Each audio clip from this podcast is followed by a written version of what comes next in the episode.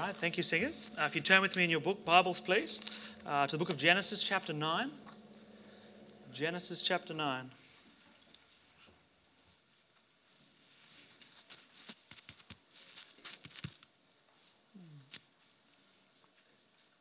We're going to look this evening at one of the great symbols of the scriptures. Uh, we see in the Bible uh, many of the things that God uh, has placed in this world are not just they themselves what they are, but actually they symbolize something else. Uh, they are symbols. One of the most obvious things that I can point to is marriage. Uh, human marriage is not just the joining together of two human beings, but it symbolizes Christ and the church. Another is the relationship between parent and child, which pictures uh, part of the relationship between us and our Heavenly Father. Another symbol is that the king and the subject, or the master and the slave. And the Bible says to us that all of those picture part of our relationship to God. And there are many others that I could point to. Uh, yet we should find it no coincidence that these symbols are all faring badly in our society. All these symbols are under attack or have been done away with. And the more rare good symbols, uh, good pictures of these symbols become, the more challenging it becomes as us, for us as Christians to communicate that to other people. When I say that uh, God loves you like a father loves his child, for many people in the room, that doesn't really mean much. For them, all dad was uh, was a source of uncertainty and fear. Uh, when I say that God is owed your fealty like a subject owes the king, well, we bow to no supreme ruler. I might as well be speaking Greek to most people. Uh, so, this evening, if I can just put your mind a little bit closer uh, to God on just one of these symbols, then, then I will be satisfied with that. So, let's read here in Genesis chapter 9, then I'll pray, and then we'll begin. Uh, in Genesis chapter 9, look down there in verse 5. The Bible reads this It says, And surely your blood of your lives will I require, at the hand of every beast will I require it, and at the hand of man. At the hand of every man's brother will I require the life of man. Whoso sheddeth man's blood, by man shall his blood be shed, for in the image of God made he man. Let's pray. Our Lord and our God, dear Heavenly Father, Lord, your house, your people, your word. Lord, it's to you we look this evening. Thank you for this time of worship that you've given us. Lord, we ask for your power to be upon your scriptures as they are preached. We ask for your convicting uh, spirit to be upon any that are here today that does not know you. We look forward to what you'll do in Jesus' name. Amen. Amen. The great symbol that we will be studying this evening is the death penalty. The penalty of death. The scriptures tell us that our God is a God of justice, that our God is a God of holiness, and that our God is the author of the death penalty. You might say to me, Josh, who invented the death penalty? Who came up with that thing? Well, the Bible makes the answer very clear. The author and inventor of the death penalty is God Himself.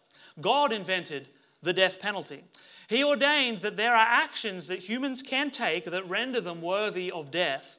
And not a natural death, not just one day you're going to die, but a death brought on early, a death carried out by other human beings, which we call capital punishment or the death penalty. And in our passage here this evening, we get a case study of why God demands the death penalty. Firstly, for those who murder we read that in killing another human being, a man or a woman is killing something made in the image of God. Look down in your passage and read verse 6 again with me.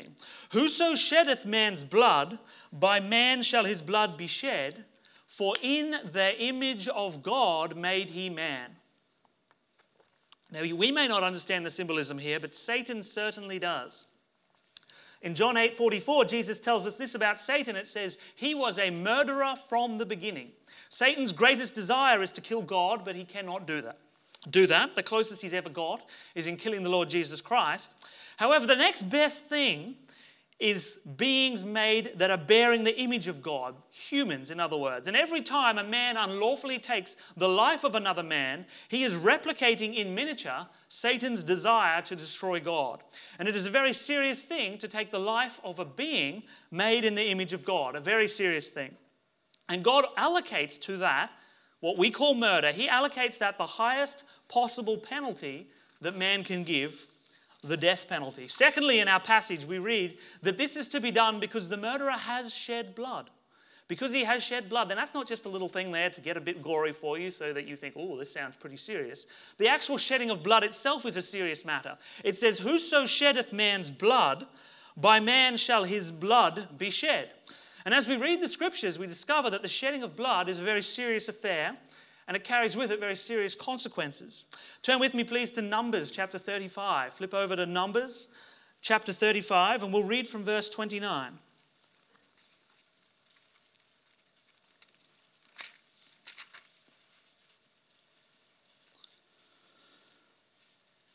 Give you a moment to get there. Notice our first passage there from Genesis was before the law is given. This is now when the law has been given. Part of that perfect law reads this from, from verse 29 in Numbers 35 So these things shall be for a statute of judgment unto you throughout your generations in all your dwellings. Whoso killeth any person, the murderer shall be put to death by the mouth of witnesses, but one witness shall not testify against any person to cause him to die. Moreover, ye shall take no satisfaction, no, no payment, that means, for the life of a murderer which is guilty of death, but he shall surely be put to death. If you skip down to verse 33, it says, So ye shall not pollute the land wherein ye are, for blood it defileth the land, and the land cannot be cleansed of the blood that is shed therein, but by the blood of him that shed it. Defile not therefore the land which ye inhabit, wherein I dwell, for I, the Lord, dwell among the children of Israel. And there are several things we can see from this passage. The first is that there are no alternatives to the death penalty that God would have, would have the children of Israel accept. In some cultures, you killed a man and it was either the death penalty or, or, you just had to pay a significant amount of money to his family. God said, You're not going to have that. If he tries to buy you off, you ought to say, No, you committed murder, and now we as the government are going to put you to death. And God said, Accept nothing less. Ye shall take no satisfaction for the life of a murderer. God left no loopholes. Secondly, we see that the failure to put the murderers to death pollutes and defiles the land. It seems to have an effect upon the actual ground, upon the earth, when innocent blood is shed. Read verse 33 again with me. Look down there in verse 33. It says, So ye shall not pollute the land wherein ye are. Now, a lot of people today claim to have a big problem with pollution. They say pollution is bad. Pollution is to be fought everywhere it's found. Well, here you have God talking about the sort of pollution that you should be concerned about. You ready for God's view on what pollutes the land? Well, here it comes. For blood it defileth the land, and the land cannot be cleansed of the blood that is shed therein, but by the blood of him that shed it. Unrequited shed blood, blood that is not paid for with the blood of the murderer, that pollutes and that defiles the land. Now you might think, well, hey, what's the land going to do about it? Hey, it's just it's just rocks and dirt uh, what's the land going to do about unrequited blood that's been shed on it? Well, it is plain from the scriptures that the land can and the land does respond to being defiled over and over again in unrequited blood. In Leviticus 18, we read this For all these abominations have the men of the land done which were before you, and the land is defiled that the land spew not you out also when ye defile it, as it spewed out the nations which were before you. When men refuse to carry out God's command to put to death the murderer, then the Bible makes it plain that their own land can turn against them and vomit them out. Now, I don't want to pretend that every time a natural disaster afflicts a country, that that is God smiting it for its failure to put to death the murderer. But what I will say is that what we call nature and natural is not neutral, it is not just random chance going on. It can and it does respond to unrequited blood. In fact, God took it so seriously that in Deuteronomy 21, He gave the Israelites some instructions. He said, If you guys find someone who's been murdered, like you're out in the field and there's a guy, someone's obviously done him in, and you can't find the murderer to execute him, well, what you need to do is you need to find the nearest city, and the men of that city, they need to come and they need to sacrifice an animal there. They need to make a blood atonement for that that the land be not defiled and God move against us because of that. Now, I'm not advocating that there's some sort of earth spirit out there that gets angry when we soak it in unrequited blood. The Bible makes plain that the blood of the murdered cries out to God from the ground, and God hears it, and God will respond to it using what the unsaved would call nature or unfortunate coincidence. Remember the words of the Lord to Cain, the first murderer. Cain had just killed his brother. And God said this, and he said, What hast thou done? The voice of thy brother's blood cries unto me from the ground. And now art thou cursed from the earth, which hast opened her mouth to receive thy brother's blood from thy hand. Abel's blood cried out to God, and God heard it, and Cain was cursed from the earth. The earth responded also. Now, some will object to this plain teaching and they will say, oh, look, look, uh, this, this is Old Testament. This, this is all Old Testament. It must be different now. Uh, this, is, this is the law. Uh, Jesus has come. Uh, the, the, the New Testament is about love and grace. So, surely that's just not the case anymore. And yet, I'm here to tell you tonight that God is the same in the Old Testament as He is in the New Testament. And we find this teaching repeated in the New Testament. God has not changed, not one bit. In Revelation 6, we read this And when He had opened the fifth seal, I saw under the altar the souls of them that were slain for the word of God and for the testimony which they held. Martyred saints murdered saints, the spirits of just men made perfect. They're there, they're in heaven, they're under the altar of God, and they're going to ask God for something. I wonder what they will ask. What are they going to ask God for? Well, here it comes. And they cried with a loud voice, saying, How long, O Lord, holy and true, dost not thou judge and avenge our blood on them that dwell on the earth? The souls of these murdered, martyred saints call to God and they invoke their blood that was shed and they call for God to judge and they call for God to avenge. And they aren't rebuked for it. God doesn't say, Why are you saying such awful things? All God said is, is Wait. Wait.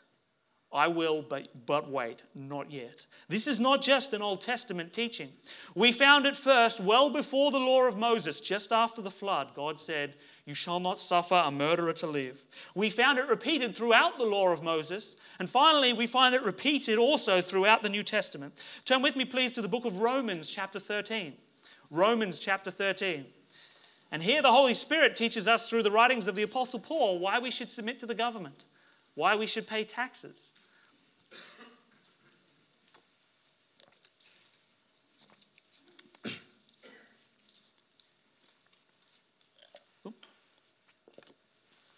Romans chapter 13. Let's read from verse 1. It says this Let every soul be subject unto the higher powers, for there is no power but of God. The powers that be are ordained of God. Whosoever therefore resisteth the power resisteth the ordinance of God, and they that resist shall receive to themselves damnation. For rulers are not a terror to good works, but to their evil. Wilt thou then not be afraid of the power? Do that which is good and thou shalt have praise of the same, for he is the minister of God to thee for good.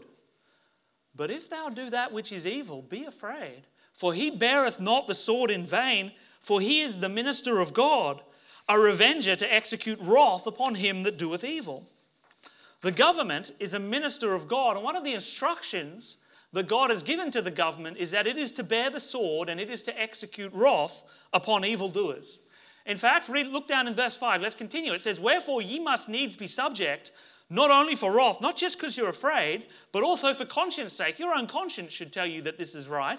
But read in verse 6. You want to know why you're supposed to be paying taxes? For this, for this cause pay ye tribute also, for they are God's ministers, attending continually upon this very thing. Paul goes on to point out the reason you should pay your taxes to financially support our governments is so that they can continue executing wrath upon evildoers. They are commanded to attend continually upon this very thing.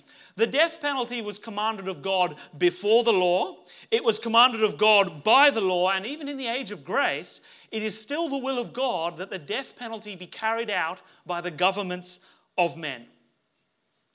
Now, just because something is the will of God doesn't mean it will necessarily happen everywhere. As our nation has progressively rejected God, so we ceased to put to death our murderers many years ago, and that, that does worry me for our nation.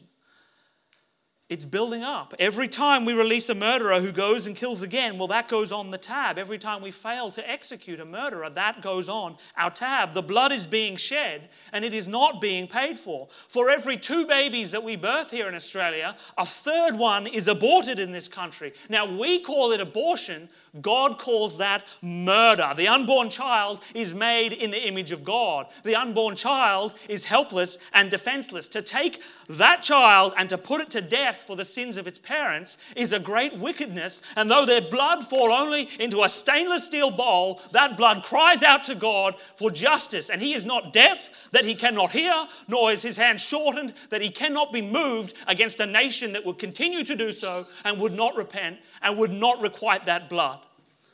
Now, I said that I'd tell you that this, how this symbol of the death penalty should be approached at a national level. And that is how it should be approached. The Bible gives you no other option there. I've done that now. But how ought Christians to approach the death penalty as individuals?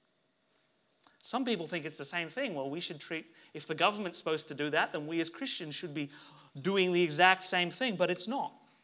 It's not. God gave the Israelites a command on how to run their national legal system. He said, Here's how it's to be done an eye for an eye. If a bloke steals a sheep, then he has to give a sheep back an extra.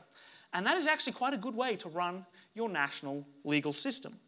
Uh, but when Jesus was among the Jews, they'd actually taken that legal principle and they decided to use that as a personal life principle, a way to run life for me. So you do something for me, well, I go and I get back at you. For that, I do an eye for an eye. And what's good for the nation and for the legal system isn't necessarily good for you as a way to run your life. And Jesus said this to correct them there. He said, Ye have heard that it hath been said, an eye for an eye and a tooth for a tooth. But I say unto you that ye resist not evil. But whosoever shall smite thee on thy right cheek, turn to him the other also. Jesus was teaching them this is how you're supposed to run your life, not according to an eye for an eye. That's how the government's supposed to run the legal system. That's for the courts. And you know this. I mean, if somebody flogs your watch and you end up in court, and then the judge was to say, well, you know, uh, resist not evil, turn the other cheek, so you better give the thief your mobile too, you'd say, this is injustice. This isn't how we should be running this country. Uh, you would be ropeable. Anything less than an eye for an eye would be injustice. But should your goal as an individual be to get revenge on anyone that takes anything from you? Well, we know as Christians, not so. Not so. That's why Jesus taught this. And, I, and he had no problem saying, Think not that I am come to destroy the law, but to fulfill it. Well, in the same way, while nationally we know that it is God's will that the death penalty be carried out, our desire as Christians is not to see more people executed, but to see more people saved. More people saved. It is the responsibility of governments to carry out the death penalty, but not us as individuals. And we see this clearly tonight. We heard the story of the, the woman caught in adultery, and we saw how Jesus dealt with that. Now, when Jesus showed up and he met the Pharisees, uh, these weren't people that were following God. Uh, they weren't operating even according to the Old Testament. They weren't within a cooey of God's heart or God's precepts. And their problem wasn't that they were just too zealous to obey everything God had commanded. Their problem was that they were, a wicked, they were wicked men operating a false religion that just happened to look like true religion. Take the example of that woman caught in adultery. The law of Moses commanded that she be stoned. Yet the Jews hadn't been practicing execution for adultery for several hundred years at this stage. Even the Pharisees didn't execute for adultery. They had built up another system of increasing punishments, uh, of which the ultimate punishment was supposed to be stoning.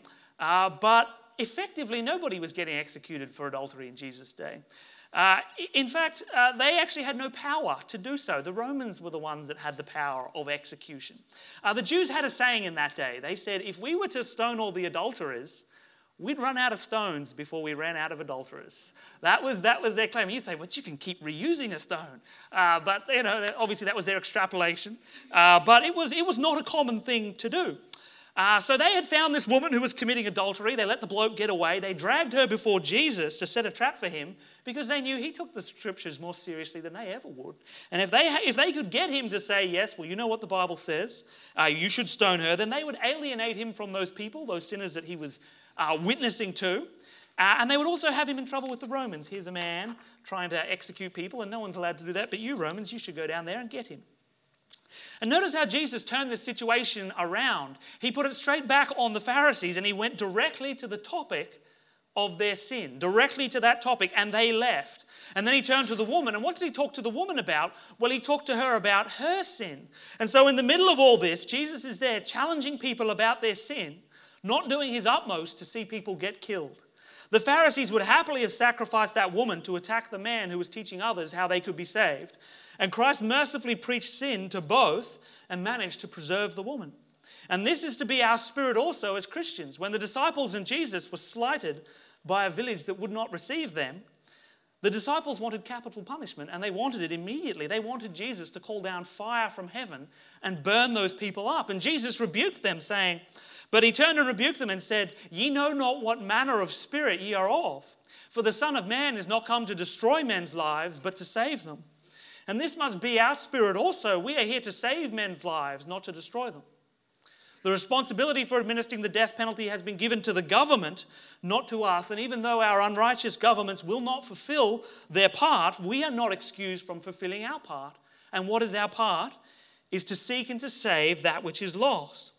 And so this evening we have seen that firstly, it is God's will that governments should carry out the death penalty. Likewise, we have seen that as Christians, our desire should be to save men and women not work towards their deaths, and that there is no conflict between God's will for the nations and God's will for us as individual Christians. But finally, we see that the death penalty is a symbol and a reminder of the awful final reality of sin. I called it one of the great symbols. Why? Because the death penalty symbolizes for us on earth, and I'll read this slowly final, ultimate, painful, irreversible, and perpetual punishment. I'll say that again. The death penalty symbolizes for us on earth final, ultimate, painful, irreversible, and perpetual punishment. It was to be a visible and constant reminder of the wages of sin. In looking at an execution, man got a glimpse of one of the realities of God that there is coming a day when, like this human being who we now give the ultimate penalty to, there is coming a day when God will judge us all in such a way that is the maximum severity and the maximum seriousness possible in such a way that there's no, there's no second chances there. And there was once upon a time in the West where we called our prisons penitentiaries or penal institutions. And those two terms are derived from the word penalty. And the idea behind them was that they existed to deliver a penalty, a punishment upon those who had broken the law. And they were an attempt to fulfill the command of the government that God has given to the government in Romans 13. Because men understood God and his symbols, they understood that the nature of the law was to punish evil and to avenge iniquity. But what do we call those places now? We call them corrective centers. Corrective centers. As a nation, we are no longer comfortable carrying out God's mandate of punishment. Instead, we are only comfortable with the notion of prisons as a place to correct behavior, not to punish it. Yet the death penalty stood as the final and ultimate rejection of that philosophy of man. The death penalty has no corrective element. It is not aimed at helping you become a better person and grow and develop as a unique uh, individual. It is not restorative. There is nothing in it for the criminal. They lose everything and gain nothing, and society gains an understanding of God and an understanding of the awful final consequence of unchecked sin. And the symbol of the death penalty is given to us to help us understand the truth of the gospel. We are told, for the wages of sin is death. We see in the death penalty that there are crimes for which an entire man's life should be forfeit. There are crimes that are so serious that they earn a wage so severe that the wage is death. God uses the symbol of the death penalty in this life to say to us, See this chap getting executed? You see the wages that his sin has earned him in this life, how it's costing him everything? How there's no coming back from that? Well, when this life is done in the same way, I too will judge you. And that's how serious your sin is, that even what we call little sins, God says they merit the highest possible maximum punishment. Now, if you can understand and accept the death penalty, then you can understand and accept God's highest penalty, which is to be cast into the lake of fire from which no man returns. The Bible calls this the second death. And if you are here tonight and you do not know Jesus as your Savior, then understand that this is your current destination. Your sin carries an eternal death sentence in this life and the next. You have committed sin that demands death as a payment, and there is no buying your way out of it. You cannot pay cash. You can't pay by doing some good things to balance it out you must acknowledge that you are utterly helpless before Almighty God. And if that is you tonight, then there is no better place than you can be because God has a soft spot for the helpless. You have a spiritual death penalty coming and you are helpless to escape it. Now, if you say, no, no, mate, I'm right, I'll be okay, it's, it's gonna, I'm not that bad, it's going to balance out in the end, uh, I'm not helpless, then God says, okay to you. That's fine. Uh, I will see you on the last day and we will see who is helpless then. If you think, no, I don't need it, I'm not helpless, I'm fine, God will leave you as you are. That's why Jesus said this I came not to call the righteous, but sinners to repentance. If you're here tonight and you say, no, I'm righteous, I do not deserve that penalty, then God says, hey, I'm not here to, to, to try and call you. I'm going to go to somebody who knows they're a sinner, who knows that they are helpless. But if you are here, tonight and you know you are helpless, then there is hope because God has a soft spot for the helpless and a plan for the helpless. And the Bible has plainly unfolded that plan. God Himself became a man named Jesus Christ and He underwent that death penalty. Despite being pure and innocent, his body died physically. He, he did the first death, you know, where, where, where our bodies die. And then he underwent the spiritual death. He underwent the second death. That's where you're separated from God. It says when Jesus was on the cross, he cried out, My God, my God, why have you forsaken me? As God took all the sins that you have committed and placed them upon Jesus, the other two members of the Trinity separated themselves from Jesus. And we face an eternal second death of separation from God in the lake of fire. But Jesus has done both the first and the second death and all your sins have been placed upon him already. If you are here tonight and you know that you are helpless and you do not want to pay your own death penalty, then know this that Jesus will, God will accept Jesus' death as a payment for your penalty. It was God's plan for the helpless 4,000 years in the making. And it is available tonight to anyone who would put their faith in Jesus, confessing their sin and turning from it to believe on Jesus Christ. Jesus has paid your death penalty, and you can escape God's righteous judgment by switching places with Jesus Christ, by having Jesus pay your penalty and by you switching to receive his righteousness. And so the question comes this evening Is there anyone here tonight who knows that they are helpless? Is there anyone here tonight who wants the righteousness of Jesus in place of their death penalty? It doesn't matter what you've done. Jesus has already paid it all. Maybe you've committed those sins that I talked about this evening. Maybe you put your own child to death in the womb, or, or maybe you didn't. Maybe you just talked your daughter or your, your girlfriend into it. Uh, or maybe you've done none of that, but you hated someone in your heart. The book of 1 John says, Whosoever hateth his brother is a murderer, and ye know that no murderer hath eternal life abiding in him. Are you a helpless murderer tonight? A helpless liar tonight? A helpless adulterer? A helpless luster? A helpless thief? A helpless gossip? If so, you've got the stain of sin for most or all of these upon you. You have the blot, you have the righteous death sentence of God and you can be free of that this evening. You can be free of it. Usually, when you list these sins and you, people start to remember them and recall with shame the things that they did, uh, they, they want to go back to when they were a little child, before they committed these sins, and back to when they were innocent. They think, I, I wish I could go back there and, and I could do it all over again. But the Bible speaks plainly that you can be made purer now and cleaner now and whiter now than you ever were as a little child. If only you would call out in faith to the Lord Jesus, you can be made perfect this evening. You can be made perfect this evening. So I ask the question again Is there anyone here who would say, I am helpless before God tonight? If that's you, I ask that you would come. Join me at the front. When this service is done, come join us as we sing this final hymn. Come join me, and I can take you through the scriptures and make it so that you can know for sure that you are a Christian and that you are delivered from the death penalty. Brethren, my last challenge is for you. You've been saved from the penalty of death, yet every day you go out amongst those that are still under that same penalty. You've heard tonight of Jesus' heart for these helpless sinners.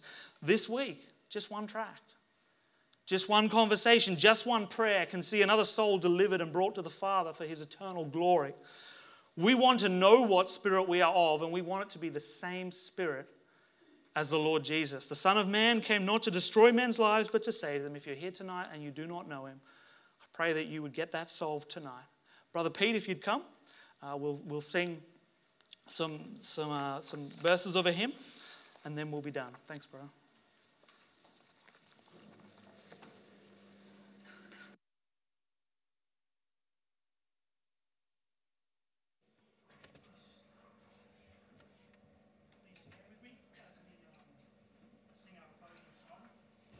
Rescue the Perishing. We're going to sing the first and the last of this song.